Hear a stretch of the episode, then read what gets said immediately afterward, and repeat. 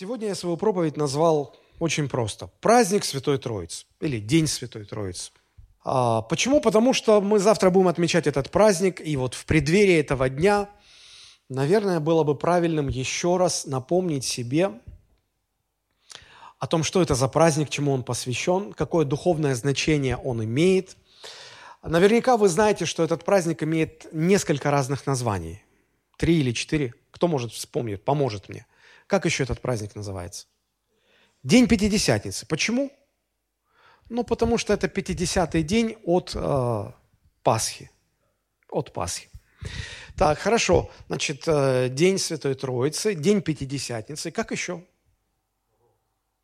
О! День сошествия Святого Духа, совершенно верно. Но здесь это название говорит само за себя. Потому что здесь как раз э, самая центральная часть этого праздника заключается в том, что Дух Святой сошел на церковь, и образовалась церковь. Это третье название, еще есть четвертое название. Богословы таки придумали четвертое название. День рождения Церкви Христовой. Потому что именно э, в этот день считается, что родилась церковь. Христос не пускал учеников исполнять великое поручение, пока они не будут крещены Духом Святым. А крещение Духом Святым как раз произошло в день Пятидесятницы.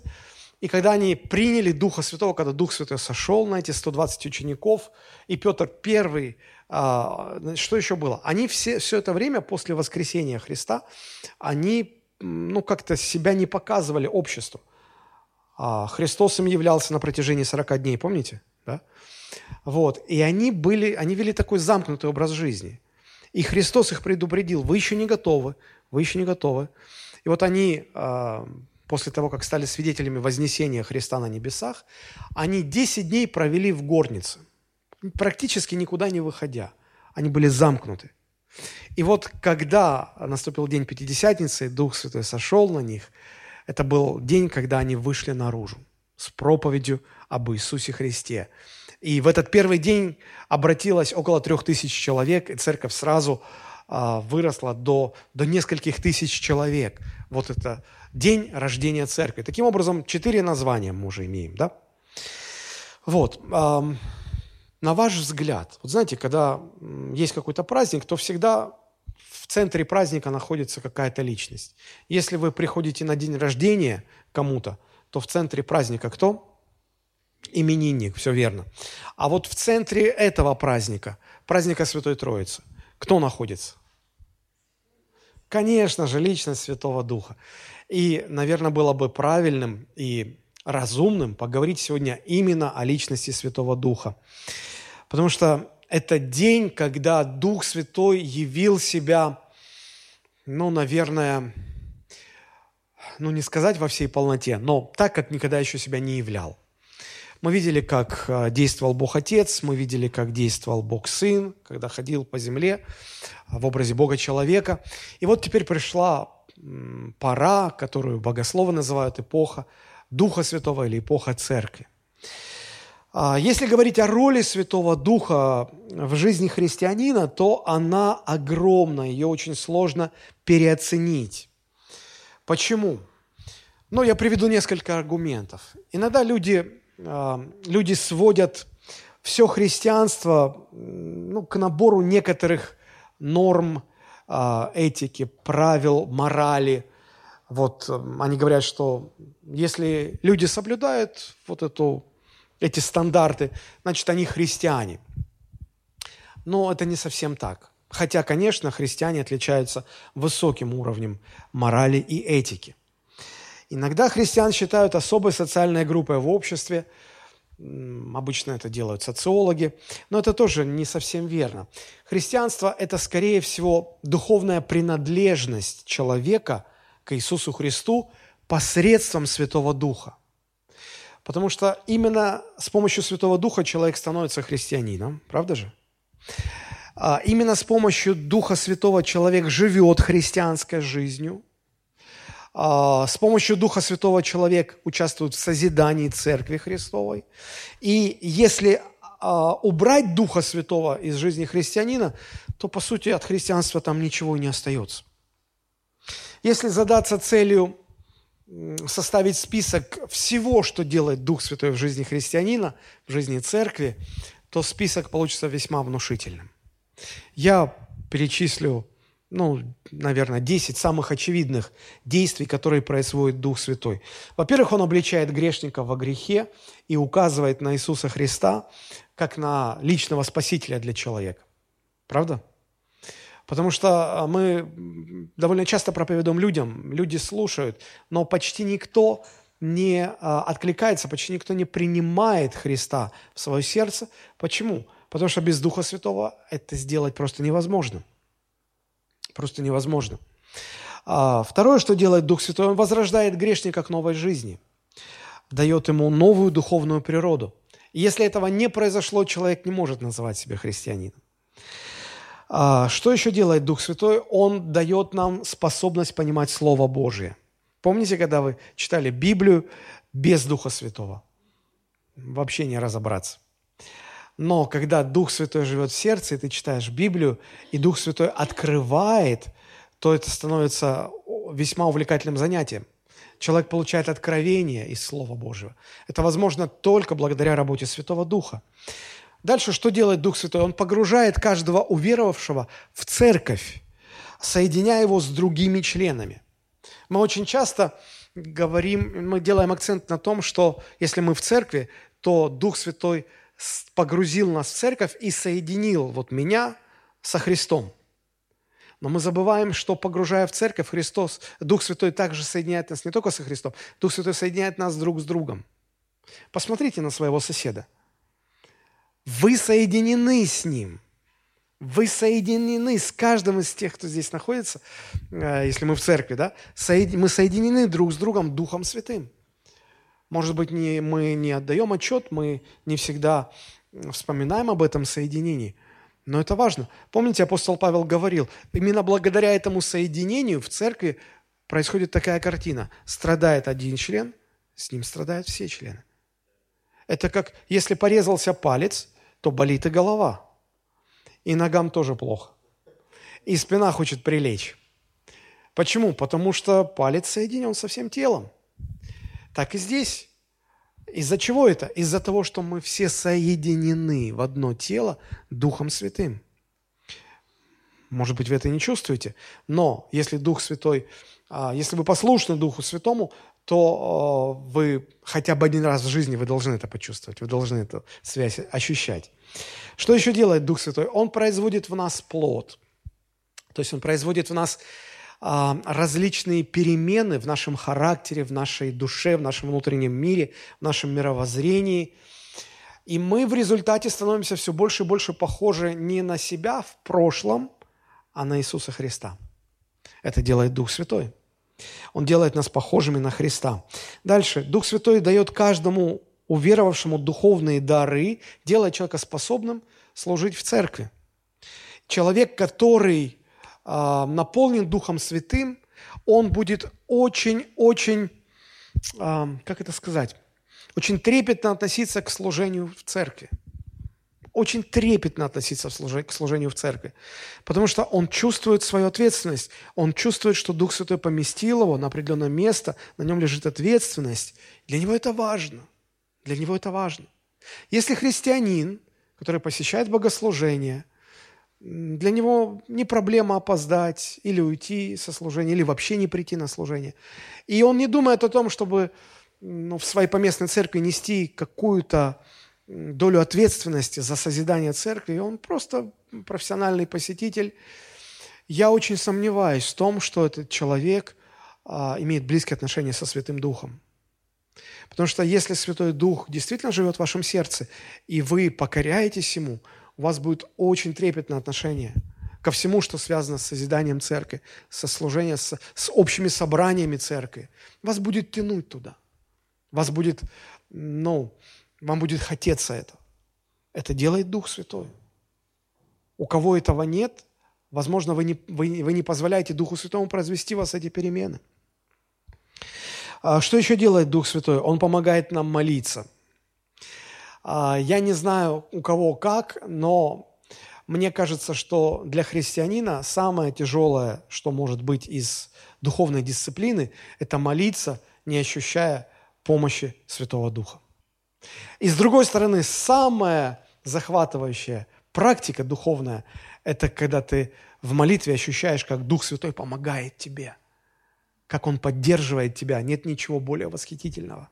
Это делает Святой Дух. А дальше Дух Святой написано, Он утешает Божьих детей в их скорбях, в их трудностях. Вообще Он назван нашим утешителем. Это греческое слово «параклетос». Буквально оно переводится как «тот, кто призван быть рядом, чтобы помогать». Он наш помощник в наших трудностях, в наших бедах. Он утешает, когда нам тяжело. А нам часто бывает тяжело, потому что следовать за Христом это не, это, это не в постели с лепестками роз лежать, валяться, нежиться. Это тяжело. Так вот, он помогает. Ну и, и десятое действие его, да, он созидает церковь Христову, давая нашему свидетельству о Христе силу силу. Так что люди от того, что мы делимся с окружающими э, своей верой, они, они испытывают жажду, э, они хотят то же самое, и они приглашают Христа в свое сердце. И они обращаются ко Христу по нашему свидетельству, но не потому, что мы такие харизматичные или мы такие интересные, а потому что Дух Святой дает силу нашему свидетельству. Есть очень-очень-очень много действий Святого Духа. Я перечислил только 10. Можно, наверное, проводить целые дни, а, если задаться целью, вычленить или найти, увидеть, сформулировать из Священного Писания все, что делает Дух Святой. Так вот, если убрать все действия Святого Духа из христианства, из Церкви Христовой, там ничего не останется. Просто ничего не останется. Вот почему нам важно – хорошо понимать, кто такой Дух Святой, хорошенько разбираться в его действиях. И самое важное, когда Он внутри нас что-то делает или к чему-то нас направляет, не противиться Ему. Вот не противиться Ему. Посмотрите, как, э, как, как в Деяниях 7 глава 51 стих, здесь при, приведены слова Стефана – а, он говорит о фарисеях так, так, такие нелестные слова. Послушайте. Обращаясь к Синедриону, он говорит, вы жестоковыйные. Выя – это старое русское слово, означает шея. А, жестокошейные, упертые, непокоряющиеся. Кому говорит? Синедриону. Удивительно. Он говорит, вы люди с необрезанным сердцем. И что самое еще интересное, с необрезанными ушами – Ох, иногда в церкви бывают люди с необрезанными ушами. И хочется, так и хочется произвести обрезание. Сердца и ушей. Ну, сердце это, наверное, Господь делает, а вот ушки мог бы и пастор кое-кому пообрезать. Шучу, чтобы вы не, не приткнулись нам. Но смотрите, он говорит, жестоковыйные люди с необрезанным сердцем и ушами, а вот здесь самое страшное. Вы всегда противитесь Духу Святому, как отцы ваши, так и вы. Вы только вдумайтесь, Дух Святой пришел в нашу жизнь, Дух Святой дан нам, Он живет в нас для того, чтобы... Вот я только 10 вещей перечислил, которые делать, на самом деле их больше. Он пришел не, не в гости на чай поболтать, Он пришел, тут столько в нас работы, мы как непаханная целина. Посмотри на своего соседа, вот непаханная целина. И Дух Святой пришел, чтобы там работать, работать что-то изменять, что-то производить, а мы ему противимся, а мы ему не позволяем, а мы его не пускаем, а мы противимся ему. Разве это нормальное состояние для христианина? Ну, так и скажи своему соседу, это ненормально. Это ненормально. Смотрите, ну, я очень хочу, чтобы вы тоже участвовали в этой проповеди. Итак, противление Святому Духу – это не то, что должно быть в церкви, не то, что должно быть в нашем христианстве. А что должно быть? Покорность, послушание, повиновение. А как это сложно? Как это сложно? Как это сложно? Послушайте, оказывается, если подумать, то самой наивысшей добродетелью для христианина является послушание. Послушание. Вот научимся повиноваться Духу Святому.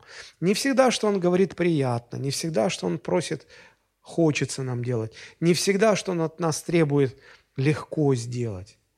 Но все-таки научиться повиновению, научиться послушанию. А что, а, что, а что получается, если Дух Святой ведет нас к чему-то, а мы ему противимся? Какие действия с его стороны, как вам кажется? Огорчается, отходит. Да, а вы поймите, что он не будет, простите за это слово, он не будет нас насиловать, он не будет как а, сержант в армии. Как это ты? Как это ты противишься? Я тебя заставлю. Я про, про, применю власть, применю силу, я тебя заставлю. Ты у меня будешь землю грызть. Это в армии так. А Дух Святой никого не заставляет. Дух Святой, он очень нежен. Возможно, поэтому его Священное Писание сравнивает с голубем. Помните, есть такое сравнение? А, вот мне всегда голуби не нравятся одним своим свойством. Вот я иду из дома к стоянке, и там всегда вот есть место, где голуби всегда сидят. И я вот к ним подхожу, просто я не могу их обойти ни справа, ни слева. Я вот на них иду, и нет, чтобы они видят, что я иду, взяли и улетели. Нет, они дождутся, пока расстояние между мной и ими будет меньше метра.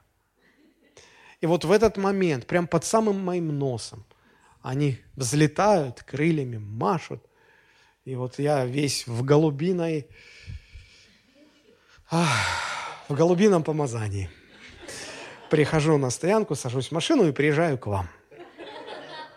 Вот, но я к чему? Голуби, они, э, если что-то не так, они раз взлетели и, и упорхнули. Вот и Дух Святой, если мы противимся, Он отходит, Он не заставляет нас, Он отходит в сторону. И, и мы остаемся одни. А как я уже сказал, если, если забери Духа Святого от христианина, то он уже никакой не христианин. Там вообще ничего от христианства не остается. Вообще ничего. Так вот, для того, чтобы понимать Божий Дух, разбираться в Его действиях, нам нужно говорить об этом. Нам нужно, нам нужно много проповедей о Духе Святом. Вот почему, мне кажется, сегодня очень хороший повод, очень хороший случай накануне праздника немножечко поговорить о Духе Святом. Не то, чтобы Дух Святой до Дня Пятидесятницы вообще никак себя не проявлял. Нет, он в Ветхом Завете действовал. А, хотя бы даже возьмем первая глава книги «Бытие». Там сказано, что он принимал участие в сотворении мира. Вот. Потом он, он давал отдельным людям способности. Помните, а, Господь наставляет Моисея и говорит, смотри, вот для этих работ я назначил человека по имени Веселиил. Веселое такое имя, наверное. И вот говорит, на нем Дух Господень, на нем, вот он для этой цели специально отделен, поэтому ты, пожалуйста, его назначь на эти работы. Дух Святой давал способности, Дух Святой давал силу, и людей, на которых был Дух Святой, их называли в Ветхом Завете помазанниками. Ну, например, Самсон, помните? Почему-то в детских книжках Самсона всегда рисуют похожим на Шварценеггера или Сильвестра Сталлоне, на какой-то качок. На самом деле, ну, потому что он был сильный, да, на самом-то деле он был самым обычным. И вся его сила была в помазании Святого Духа. В том-то все и дело, что внешне он не был силен. Когда Дух Святой от него отступал, он и штангу в 100 килограммов толкнуть не мог. Но когда Дух Святой приходил на него, он мог с легкостью городские ворота снять с петель, положить на спину и пронести несколько километров. У него при этом мышцы не вырастали, он в Халка не превращался. Он оставался таким же. Но он обретал невероятную способность, невероятную силу. Дух Святой много действовал в Ветхом Завете.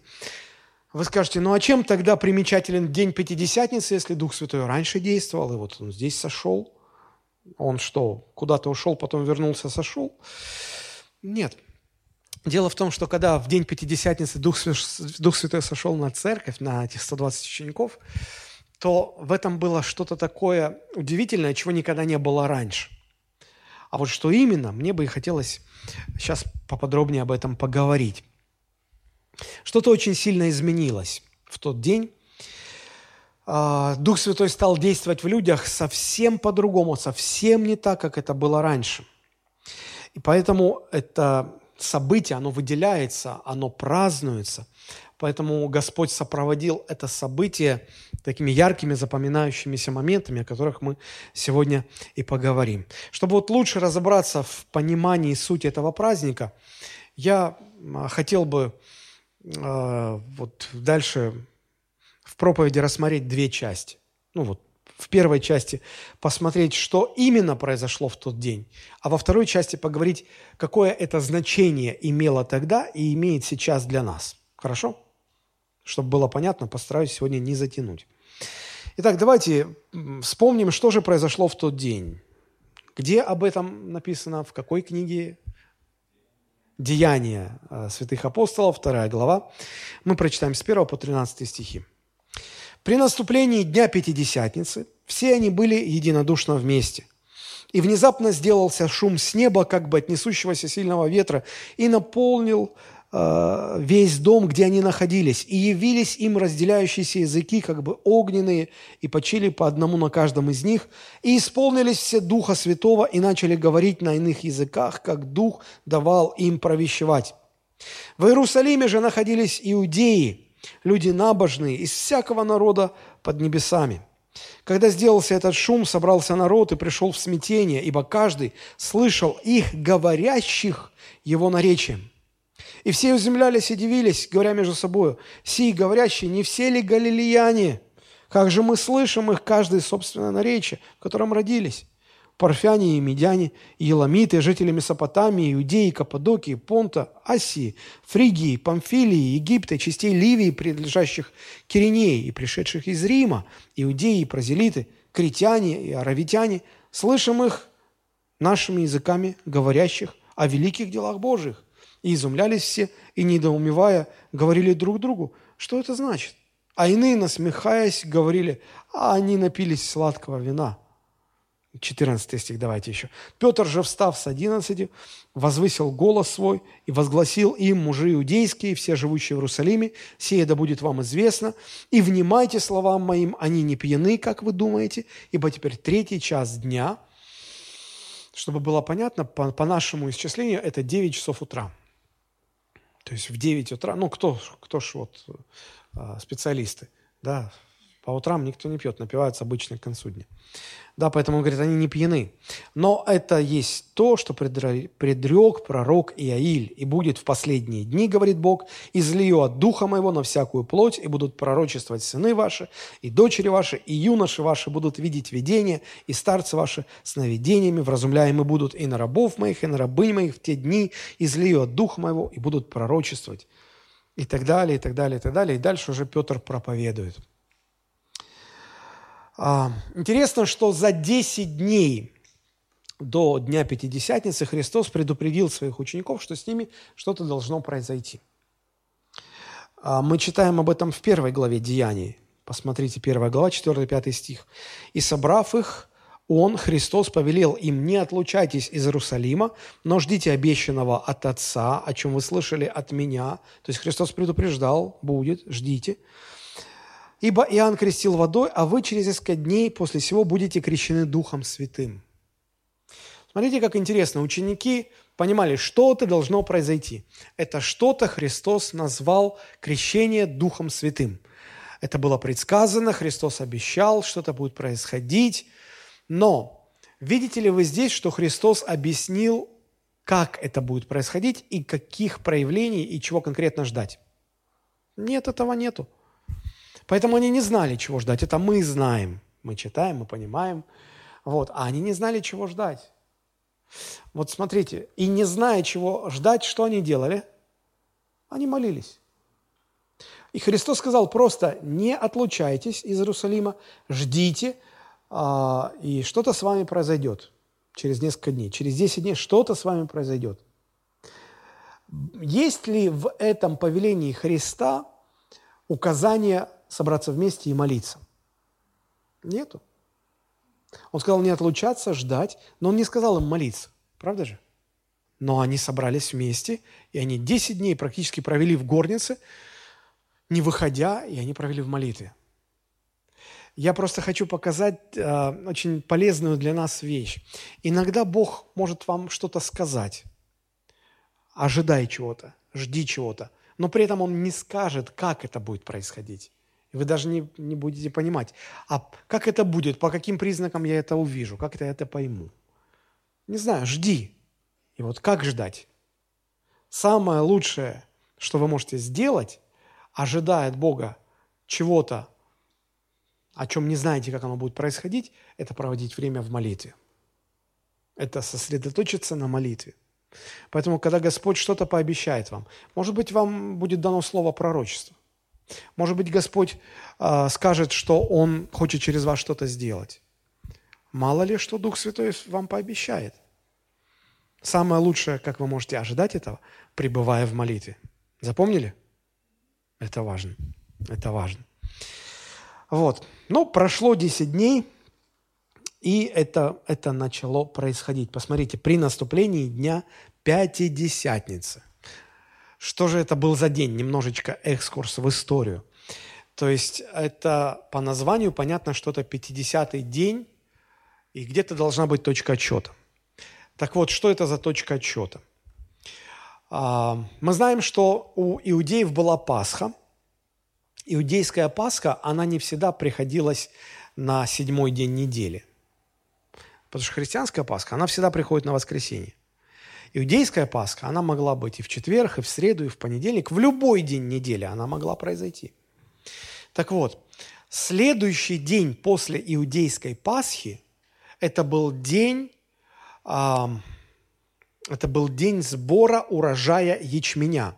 Это был особый день, когда люди должны были принести первые, колос, первые колоски ячменя и потрясти ими в присутствии Божьем – это была благодарность Богу за то, что Бог дает урожай, Бог дает плодородие земле, и земля а, приносит им урожай.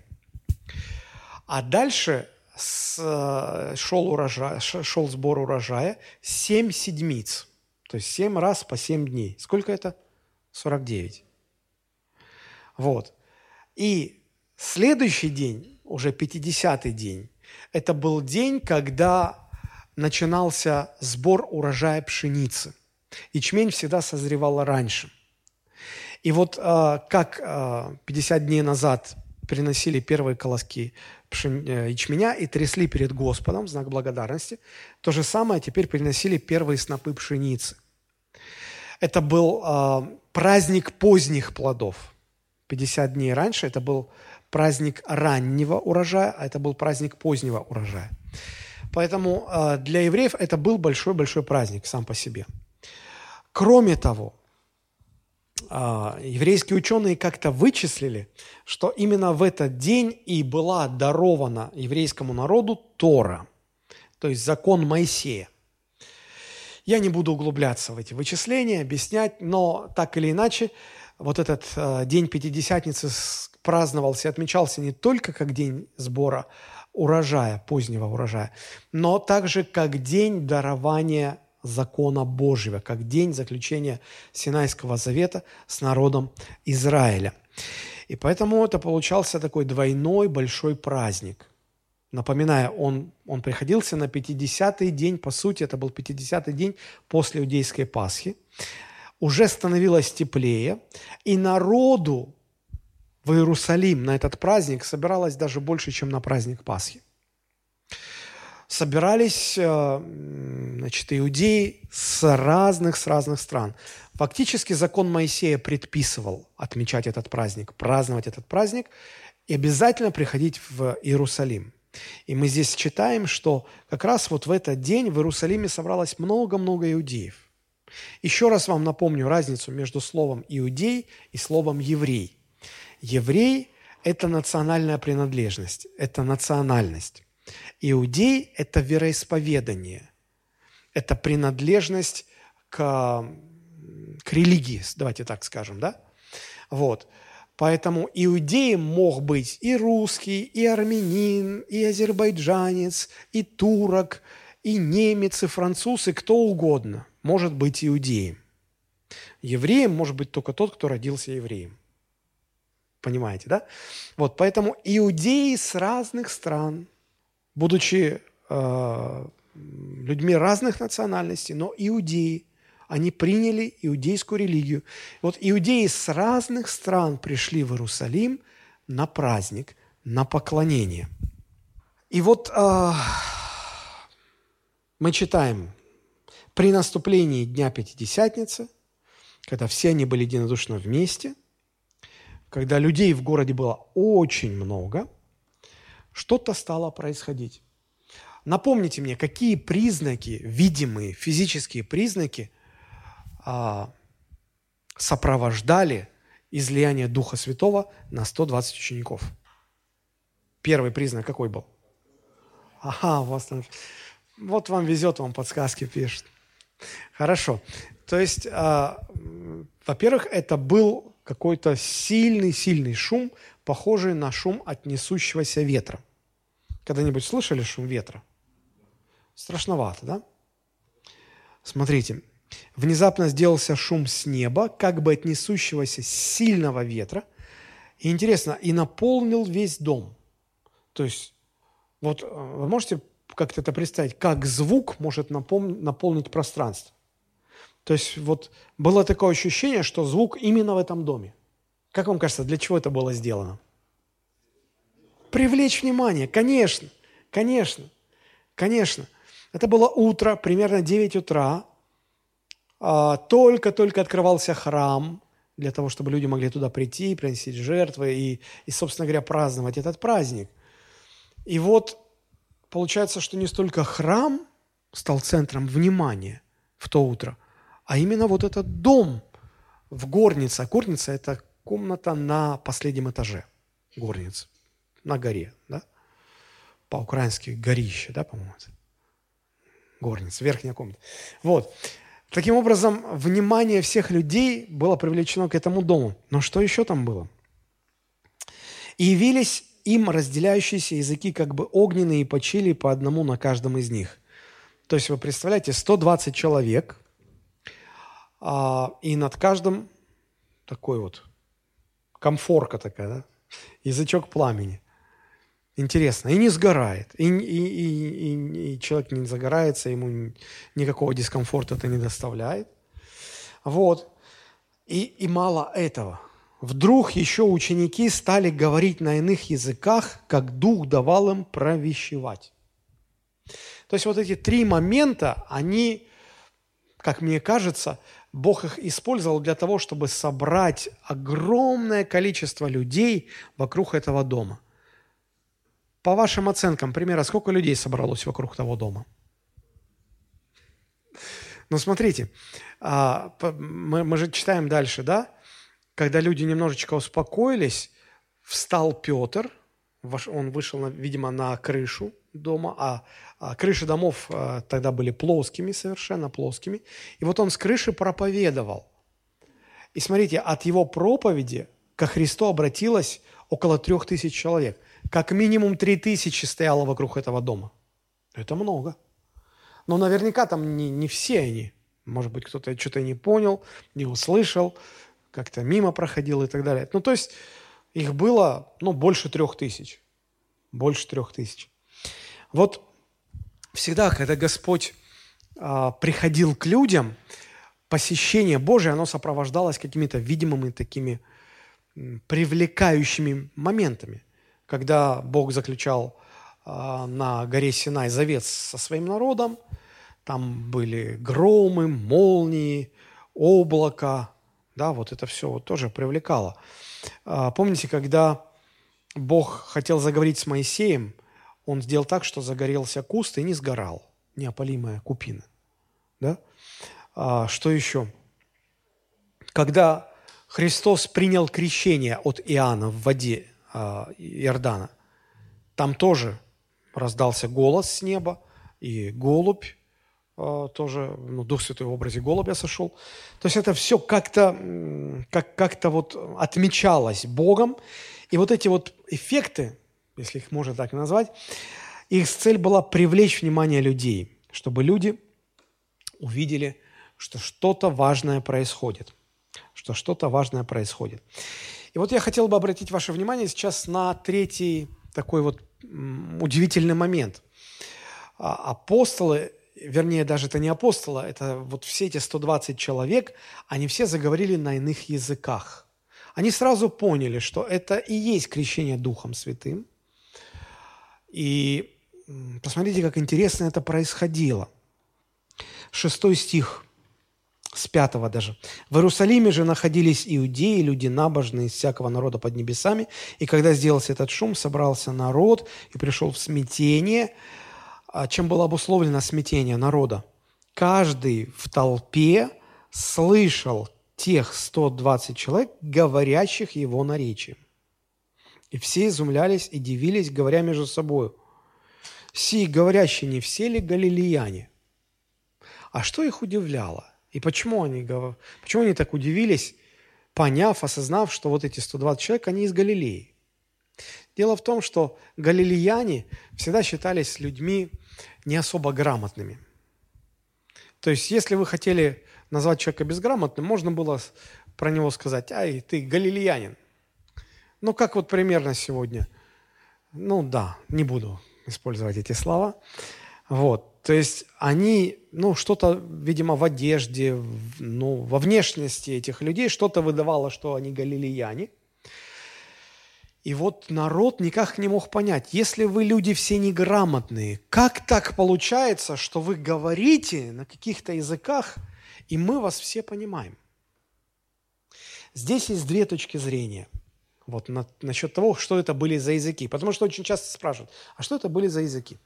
Ну, первая точка зрения заключается в том, что ученики говорили на, на разных земных языках, которые они не учили, и поэтому люди их понимали. Ну, вроде кажется логично, разумно. Вторая точка зрения заключается в том, что ученики говорили на разных языках – а каждый человек в толпе слышал, как все 120 говорят на его языке. Вот, допустим, если бы я, русский, был там, я бы слышал, как все эти 120 человек говорят на русском языке. Рядом со мной стоял бы Самвел, и он бы слышал, как все эти 120 человек говорят на армянском языке. А рядом бы со мной стоял какой-то турок, и он бы слышал, как все они говорят на, на турецком языке. И вот мне кажется, что вот именно так и было. Вот вчитайтесь, посмотрите. Когда же сделался этот шум, собрался народ и пришел в смятение. Смотрите, ибо каждый слышал их, говорящих его наречием. То есть чудо было не только в том, кто говорил, но и в том, кто слышал. А я просто себе представил, а что если все-таки принять во внимание первую точку зрения? Что если вот из 120 этих э, учеников один говорил на армянском языке о Христе, другой говорил на русском, третий на французском, четвертый на немецком, пятый на греческом и так далее. Вот все 120 человек и все на разных языках. То есть это, вы просто представьте такой хор из 120 человек, каждый из которых говорит на другом каком-то языке. И, допустим, один из этих 120 языков вы знаете. Один вы знаете. И вот представьте, вы стоите в толпе. Эти 120 говорят каждый на другом языке. Какова вероятность, что вы услышите в этом гуле а, свою родную речь и поймете, о чем вообще речь, о чем вообще говорят? Я помню, как-то недавно нас пригласили на собрание жильцов, как это сказать, ТСЖ, да, или как-то. Вот. Но там человек было 20 от силы. И все говорили 20 человек, и все на русском говорили, и я ничего не мог понять. А там 120 человек, и каждый на другом языке говорит. Но это, это весьма сложно. Это весьма сложно. Мне кажется, все-таки чудо заключалось в том, что они говорили на, на каких-то языках, как Дух давал провещевать, но каждый в толпе, каждый в толпе слышал, что все 120 говорят на его языке, понятном ему. И они говорили о великих делах Божьих. О каких? Ну, о Христе, конечно. О том, что Он совершил искупление. Удивительно. И вот смотрите, мы имеем что? Что пришедшие на праздник, а, в чем еще было изумление? они впервые, впервые слышали о великих Божьих делах на своем родном языке. Они-то были все иудеи по вероисповеданию, но по национальности все были разные и привыкли, что, приходя в Иерусалим, там нужно слушать, хочешь, не хочешь, нужно слушать на иудейском. А тут они слышат на своем родном. И это было удивительно. Это все равно, что если бы вы а, всю жизнь привыкшие ходить в православную церковь, привыкли, что там всегда проповедь на старославянском, а тут вы приходите, вы вдруг слушаете проповедь на современном языке. Понятно вам? Удивительно, удивительно. Что с нашим батюшкой? Что произошло? Дух Святой сошел. Хорошо. Интересно, что когда Дух Святой сходит на человека, тогда рушатся языковые барьеры – вот если вы проповедуете неверующим о Христе, и на вас сошел Дух Святой, вот будьте уверены, они все поймут. Вот все поймут. Даже если вы будете коряво, даже если вы будете с э, церковной терминологией, они все поймут. Дух Святой им все объяснит. Хорошо. Когда народ все это увидел и услышал, да, у них возник вопрос, 12 стих. И изумлялись все, и недоумевая, говорили друг другу, что это значит. Вот теперь а, в оставшееся время давайте мы поговорим, что же все-таки это значит. Потому что и у нас вопрос, да. Действительно, тогда произошло это событие. Сегодня до сих пор мы празднуем этот день. А какое значение он для нас имеет? Для того времени, для нас тоже, какое значение?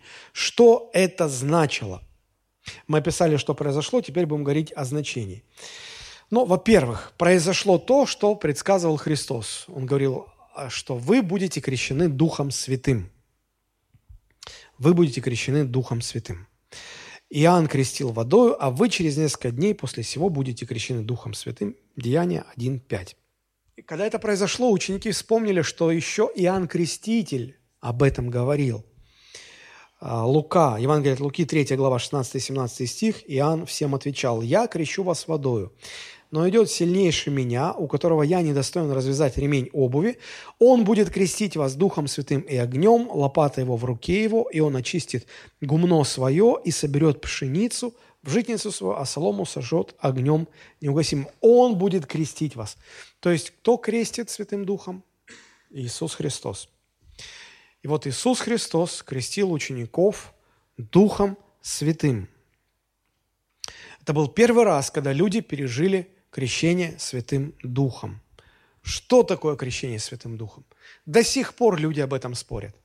У одних одно учение о крещении Духом Святым, у других другое учение о крещении Духом Святым. Кто-то отстаивает свою точку зрения, кто-то свою точку зрения. Я не буду сейчас излагать и вот эти разные точки зрения и пытаться выбирать. Давайте сделаем так. А давайте попробуем Поставим себя на место учеников. Они же не знали, как это будет, да? Вот давайте мы забудем сейчас все учения о крещении Святым Духом, а вот просто попробуем, исследуя то, что говорит Новый Завет о Святом Духе, понять, а что же произошло в этот момент? Вот что тогда означает крещение Святым Духом? В чем была суть? В чем была суть? Помните, как Христос на последней вечере, говоря о том, что Он пошлет Духа Святого, он говорил о крещении Святым Духом. То есть принять Духа Святого и э, получить крещение Духом Святым – это одно и то же событие. Просто термины разные. Да? И вот смотрите, как Христос это описывал. Евангелие от Иоанна, 16 глава, 7 по 11 стихи. Иисус говорит, «Но я истинно говорю вам, лучше для вас, чтобы я пошел». То есть выше Христос говорит, вы сейчас со мной, я с вами, но очень скоро я от вас уйду. Как прореагировали ученики? Опечалились. Они говорят, не оставляй нас, не надо. Он говорит, не переживайте, я вас сиротами не оставлю. Я уйду, но вместо себя я пришлю другого, кто будет вместо меня, такой же, как я. Это будет Дух Святой. И вот посмотрите, как он говорит о Духе Святом. Он говорит, лучше все-таки, чтобы я ушел, а Дух Святой пришел. Для вас это лучше. Ибо если я не пойду, утешитель не придет к вам, а если пойду, то пошлю его к вам. Смотрите три вещи, которые он сделает. И он, Дух Святой, придя, обличит мир о грехе и о правде, и о суде. И дальше идет разъяснение о грехе, что не веруют в меня, о правде, в оригинале о праведности, что я иду к отцу моему, уже не увидите меня, о суде же, что князь мира сего осужден. То есть смотрите, что происходит в результате крещения Духом Святым? Приняв Духа Святого, человек начинает испытывать внутри себя, как Дух Святой обличает о трех вещах. О грехе, о праведности, о суде. Вы скажете, а что здесь уникального? Разве в Ветхом Завете Дух Святой не обличал во грехе? Обличал. Обличал. Но разница есть. Вообще, знаете, как а, обычно говорят, чтобы как это лучше понять. Вот мы в, прошлое э, в прошлое воскресенье мы были на, на лидерском выезде на природу. Кстати, мы хотим сделать общий, общецерковный выезд. Вот. Я напишу об этом в группе, мы обсудим это. Мы там жарили шашлыки. И вот когда подходишь к мангалу, там горящие угли такие, вот чем ближе к мангалу, тем больше ощущаешь жар. И если прям совсем склониться, то ты долго так не простоишь, потому что жар. Да? Ты ощущаешь. Вот примерно так же, чем ближе Дух Святой к человеку, тем больше человек испытывает обличение во грехе. Но теперь не просто во грехе, а в конкретном грехе. Это то, что отличает действие Духа Святого в Новом Завете от его обличения грехе в Ветхом Завете. О каком грехе обличает Христос, э, Дух Святой? Что не верует во Христа. Смотрите, Дух Святой теперь будет обличать в конкретном грехе, что не верить во Христа – это грех. Большинство людей сегодня как рассуждают? И когда им проповедуешь, у них складывается ощущение, что ну, Бог дает выбор. Хочешь – верь во Христа, хочешь – не верь. Твое право, тебе решать. Это твой выбор. Если в таком ключе звучит проповедь, там, там вряд ли Дух Святой близко. Потому что там, где Дух Святой близко, будет звучать другое послание. Там человек будет понимать, что не верить во Христа – это не выбор, это не опция, это не вариант. Не верить во Христа – это грех. Не верить во Христа – это грех. Величайший грех. Все остальные грехи – это производные от этого самого большого греха. Если вы испытываете вот это ощущение, это обличение, что, что самый большой грех – это не верить в Иисуса Христа, значит, Дух Святой рядом. Если вы чувствуете этот жар, значит, угли рядом. Понимаете аналогию? Теперь, э, что значит он будет обличать э, о праведности? О том, что своими делами человеку спастись невозможно. И если Дух Святой рядом с человеком, то он точно будет ощущать, что никакие его собственные дела не помогут ему в спасении. Это бесполезно. Спасение уже завершено Христом, Христос уже ушел к Отцу, все, не добавить, не прибавить. И третье, о чем будет обличать Дух Святой, он будет обличать о суде. А в чем суть? В том, что дьявол, князь этого мира, уже осужден. В том, что мир этот уже обречен, уже назначен суд, уже выслана повестка, уже все, уже остается только совсем чуть-чуть времени до этого суда, и за это время отдается возможность человеку спастись. Так вот, когда Дух Святой рядом с человеком, этот человек всегда будет спешить принять Христа – спешить принять Христа, потому что он будет понимать, что времени очень мало остается.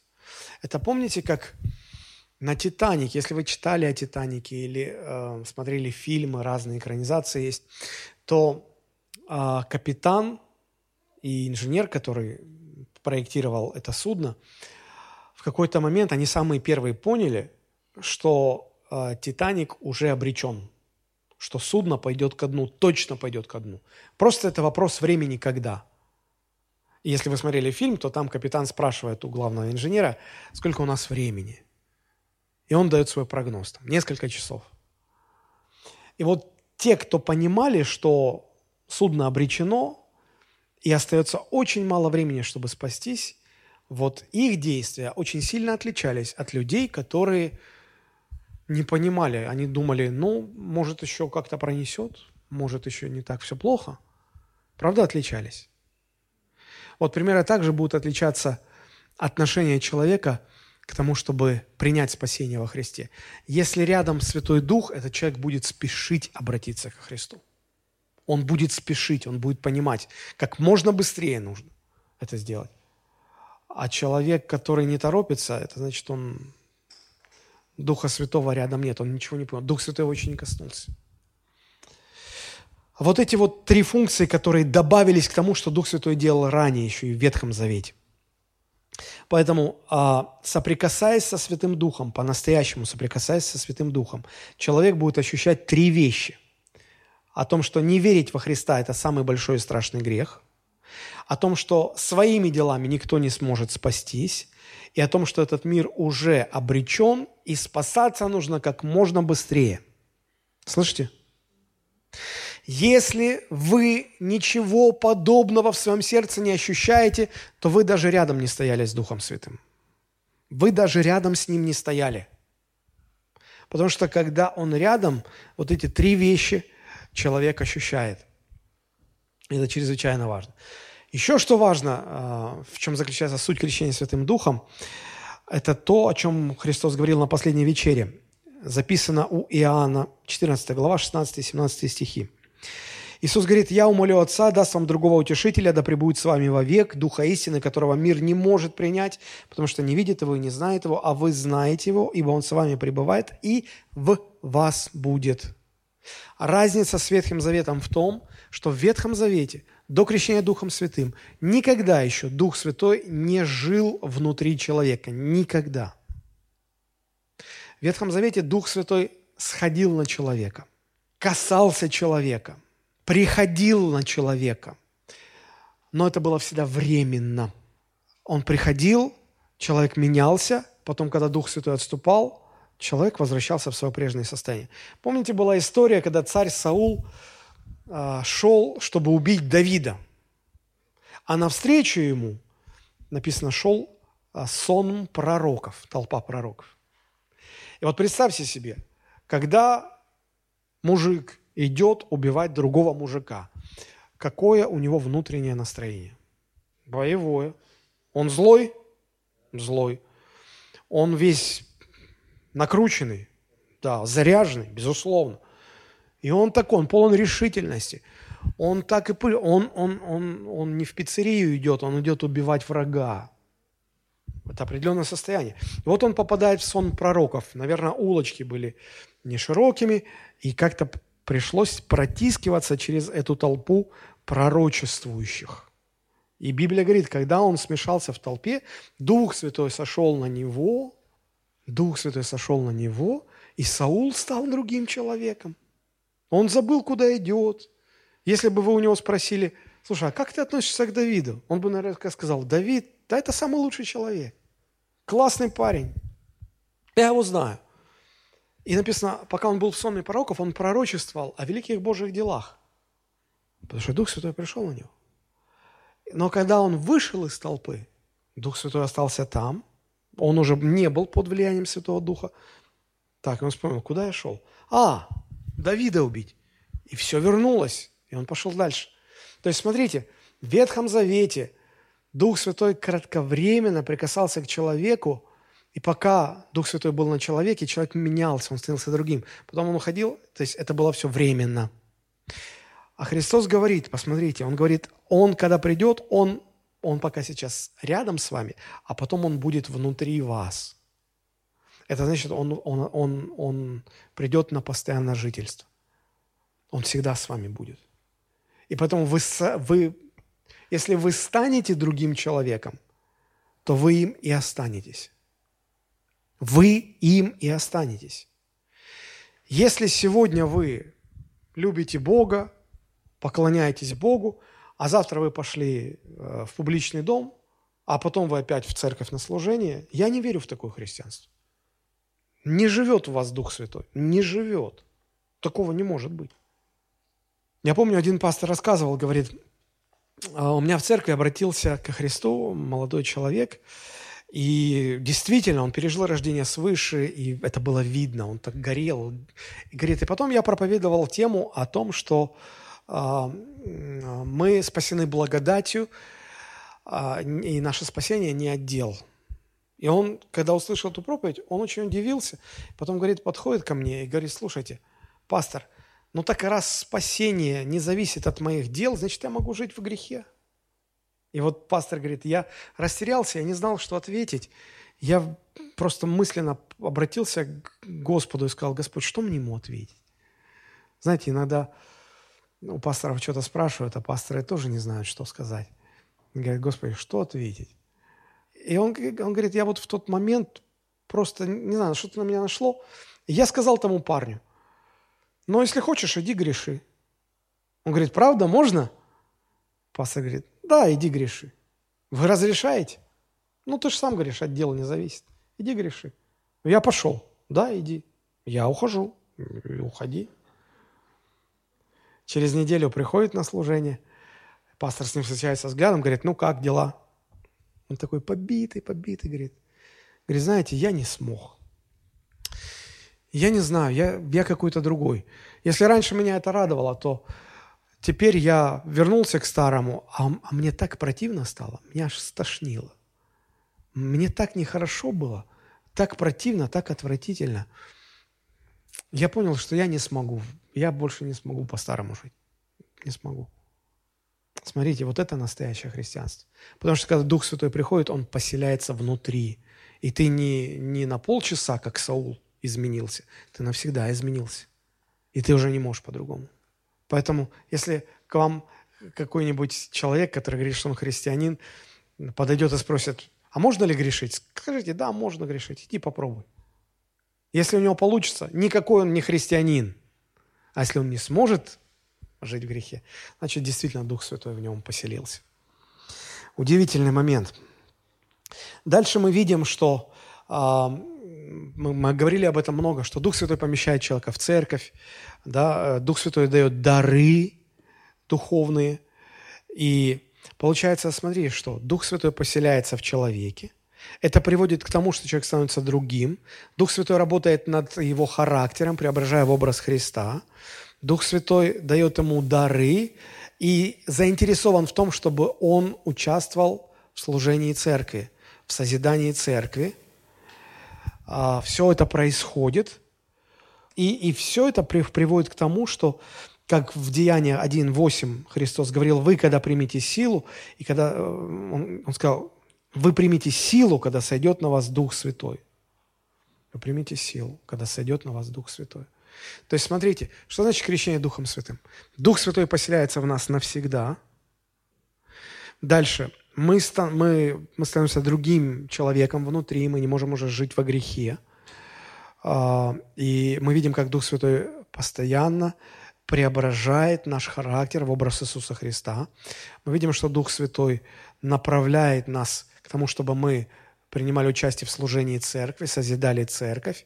И в конце концов мы, мы осознаем, мы, мы понимаем, что из-за того, что Дух Святой пришел в нашу жизнь, Он дает нам силу. Вот вдумайтесь, в каком эмоциональном состоянии находились ученики, ожидая, ожидая крещения Святым Духом в горнице. Ведь они же, они же не выходили оттуда. Они были, ну, они, их никто не знал. Они были где-то вот такие робкие довольно люди. Но в конце концов, это, это люди, которые месяц назад, они все отреклись от Христа. Назвать их смелыми, ну, наверное, язык не поворачивается. Но когда на них сошел Дух Святой, распахнулись все двери и все окна, и они вышли наружу я уверен, что исполнение Духом Святым, оно, по крайней мере тогда, оно сопровождалось каким-то невероятным внутренним подъемом. Это не то, что люди механически начали что-то говорить. Они попрощались со своими страхами, они исполнились такого дерзновения, такой смелости, такой радости, такого восторга. Вы когда-нибудь переживали такие вещи? Когда вас буквально распирает и вам хочется петь, вам хочется славословить, вам хочется славить Бога. Вот они это все переживали. И вот Дух Святой, когда Он действительно приходит или, или что-то делает в человеке, он, он, он приносит вот эту силу. Он приносит эту силу. Какой, какой вывод из этого можно сделать? Если вы чувствуете себя бессильным, если вы чувствуете свое христианство бессильным, скорее всего, это потому, что вы, а, вы и Дух Святой, между вами что-то встало. Вы где-то его огорчили, или вы где-то ему противитесь, или вы где-то его угошаете. Его нет, он не действует. Вам плохо от этого. И как вернуться? Просто поговорить. Просто поговорить, сказать, Дух Святой, я чувствую, что мне не хватает силы Твоей. Наверное, я что-то делаю не так. Может быть, я где-то тебя огорчил. Может быть, я где-то тебе противился. Помоги мне понять, где. Помоги мне осознать, что не так. Я хочу покаяться, я хочу измениться. Я хочу, чтобы ты наполнял меня твоей силой. Я хочу иметь эту силу, благодаря которой мое свидетельство будет оказывать влияние на людей. И они будут принимать Христа как своего Господа и Спасителя. Я хочу эту силу. Это очень практично. Это очень практично. Какое значение имеет для нас праздник Пятидесятницы или день э, Святой Троицы? Это день, когда сошел Дух Святой. Это день, когда впервые люди, уверовавшие во Христа, пережили крещение Духом Святым. Это день, когда Дух Святой начал делать то, что никогда еще до этого не делал. Никогда еще до этого не делал. Что? Созидать церковь. Созидать церковь. Созидать церковь. Помните, когда Христос умер на кресте, в храме разодралась завеса? И тут не нужно быть особо богословом, чтобы понять, это тем самым Бог символически показал, что путь к Небесному Отцу открыт. Завеса разодралась, путь открыт. А вот когда Дух Святой сошел на учеников, произошло что-то интересное. Все иудеи, пришедшие на поклонение в Иерусалим, и ожидавшие, что все поклонение должно происходить строго в рамках храма, иудейской культуры, еврейского языка, вдруг все это рушится, и каждый слышит о Боге на своем родном языке. Правда, похоже что-то. Если в первом случае разорванная завеса говорит о том, что путь к Господу открыт, то во втором случае, когда сошел Дух Святой, это говорит о том, что теперь э, человек присоединяется к Богу или, или получает доступ к Богу непосредством вхождения в еврейскую культуру, непосредством вхождения в еврейский народ, присоединение к еврейскому народу, а напрямую. Напрямую. Это делает Дух Святой. И это делает Дух Святой. В этом смысл того, что происходило. Ведь, согласитесь, наверное, Бог мог как-то по-другому сопроводить сошествие Святого Духа, не говорением на языках. Но вот это говорение на языках, оно, оно, мне кажется, имеет такое же символическое здесь значение, как и разорванная завеса, показывая, что Дух Святой очень близко.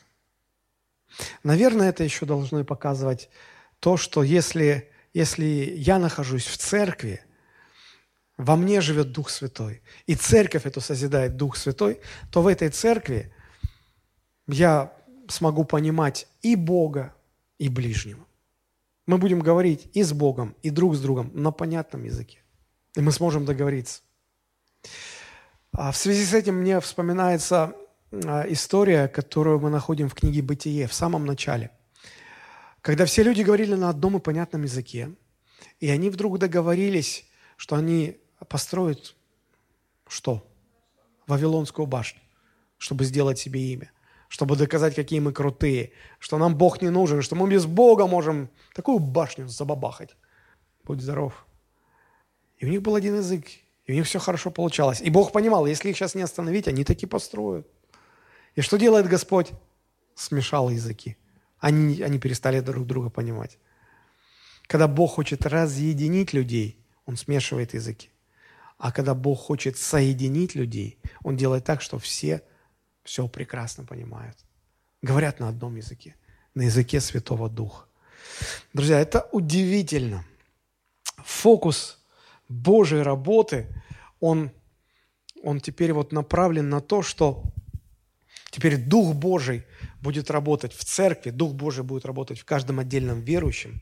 И начинается совершенно новая эпоха, эпоха Святого Духа, эпоха церкви, когда, как вот в своей проповеди апостол Петр говорит, и на молодых людей зальется Дух Святой, и на пожилых людей зальется Дух Святой. И вся сила церкви, она будет исключительно в Духе Святом, в Его действии, в Нем – и последний момент, на который хочу обратить ваше внимание, как я уже говорил, когда приходит Дух Святой, тогда люди, запершись вот в уединении, в одной комнате, не выходя наружу, в этот мир, им там хорошо, они там молятся, они там готовы ждать. Когда приходит Дух Святой, вот эта замкнутость, вот эта закрытость заканчивается. Людям уже неинтересно просто где-то в уголок забиться и оставаться, и верить. Люди хотят идти в народ. Вот, а, знаете, есть церкви, которые, и домашние группы, и церкви, которые не хотят, чтобы приходили новые люди. Им и так хорошо. Потому что новые люди придут, с ними сложно, с ними тяжело. Вот мы тут небольшой кучкой, ограниченным числом собираемся, и нам тут хорошо. Слушайте, если действительно Дух Святой в каждом из нас почувствует свободу действий, нам опротивит это. И нам захочется идти туда. Не, не приходить сюда, в этот зал, а идти туда, к людям, а, где тысячи, где десятки тысяч людей. И говорить о Христе, говорить о Христе, говорить о Христе. И Дух Святой будет подкреплять такую проповедь последующими чудесами и знамениями. Вот мне бы очень хотелось, чтобы мы нечто подобное пережили. Мы, мы знаем доктрину, мы знаем все, но вот я думаю, что не ошибусь, если скажу, каждый из нас так истолковался по, по действию Духа Святого в своем сердце. Правда же? Мы можем просто с Ним поговорить. Давайте мы поднимемся. Если вы чувствуете, что вас не тянет к Слову Божьему – вас не тянет в церковь, вам не хочется заниматься служением, вам не хочется говорить людям о Христе, и вам вообще как-то Бог перестал быть интересен, или вы не чувствуете силу, все это объясняется очень просто. Что-то встало между вами и Святым Духом. Потому что когда мы покорны Ему, когда мы покорны Ему, когда есть вот это повиновение – мы радуемся. Мы наполнены жизнью, мы наполнены силой, мы наполнены восторгом, трепетом, поклонением. Вот как, как бы хотелось вернуться к этому. Давайте мы помолимся о том, чтобы Дух Святой как-то вот в индивидуальном порядке с каждым поговорил. Поговорить. Чтобы завтра, когда, когда все будут говорить об этом празднике, может быть, уже сегодня вечером, чтобы мы что-то пережили, чтобы мы что-то почувствовали, чтобы мы где-то вернулись к тем этим сладким отношениям со Святым Духом, когда Он внутри не огорчен, не подавлен нашим эгоизмом, когда Он не обижен нашей бестактностью или нашим грехом, когда мы Просто искренне, честны и искренне. Просто давайте скажем эти слова молитвы. Я не то, чтобы вы за мной повторяли, но просто, чтобы вы примерно то же самое сказали в своем сердце. Дух Святой, я так хочу ощущать Тебя больше, ближе. Я так хочу чувствовать Твою силу, потому что так говорит Твое Слово. Я приму силу, когда сойдет на меня Дух Святой. Дай мне пережить эту силу. Если я где-то огорчил тебя, если я где-то угошал тебя, противился тебе, прости меня. Я не хочу, чтобы... Я не хочу жить в противлении. Я не хочу жить в непослушании. Я не хочу быть непокорным тебе. Я так хочу ощущать тебя, ощущать твою радость, ощущать твой мир – ощущать Твое утешение, чувствовать Твои прикосновения, быть исполненным Духом Святым, быть исполненным радости, силы, крепости Твоей. Прости меня, где я был неправ. Помоги мне увидеть, где я был неправ. Что я не так сделал. Что оттолкнуло Тебя, что угасило Тебя. Помоги мне разобраться в этих вещах, Святой Дух. Я приглашаю Тебя в свою жизнь. Зажги меня любовью к Иисусу Христу. Зажги меня любовью к Церкви, к Слову Твоему, к неспасенным. Помоги мне делиться Евангелием и своей верой самым естественным образом, непринужденным, в силе Твоей. Господь, помоги мне. Помоги мне, помоги мне понять. Я хочу пережить полноту Тебя в своей жизни, Твою полноту. Я хочу испытывать к греху ровно те же чувства, какие Ты испытываешь. Я хочу смотреть на этот мир Твоими глазами. Я хочу а, настолько быть синхронизирован с Твоим отношением к самому себе, к этому миру, к этой жизни. Иметь те же чувствования, что и Ты. Помоги мне жить в послушании Тебе. Я прошу, проявляйся в моей жизни. Помоги мне быть послушным Тебе всегда, как бы мне тяжело не было и как бы дорого это мне не стоило. Благодарю Тебя за все, поклоняюсь Тебе, превозношу Тебя, Господь. Спасибо Тебе, Отец Небесный, за этот бесценный подарок, за Святого Духа, которого Ты дал мне. Благодарю во имя Иисуса.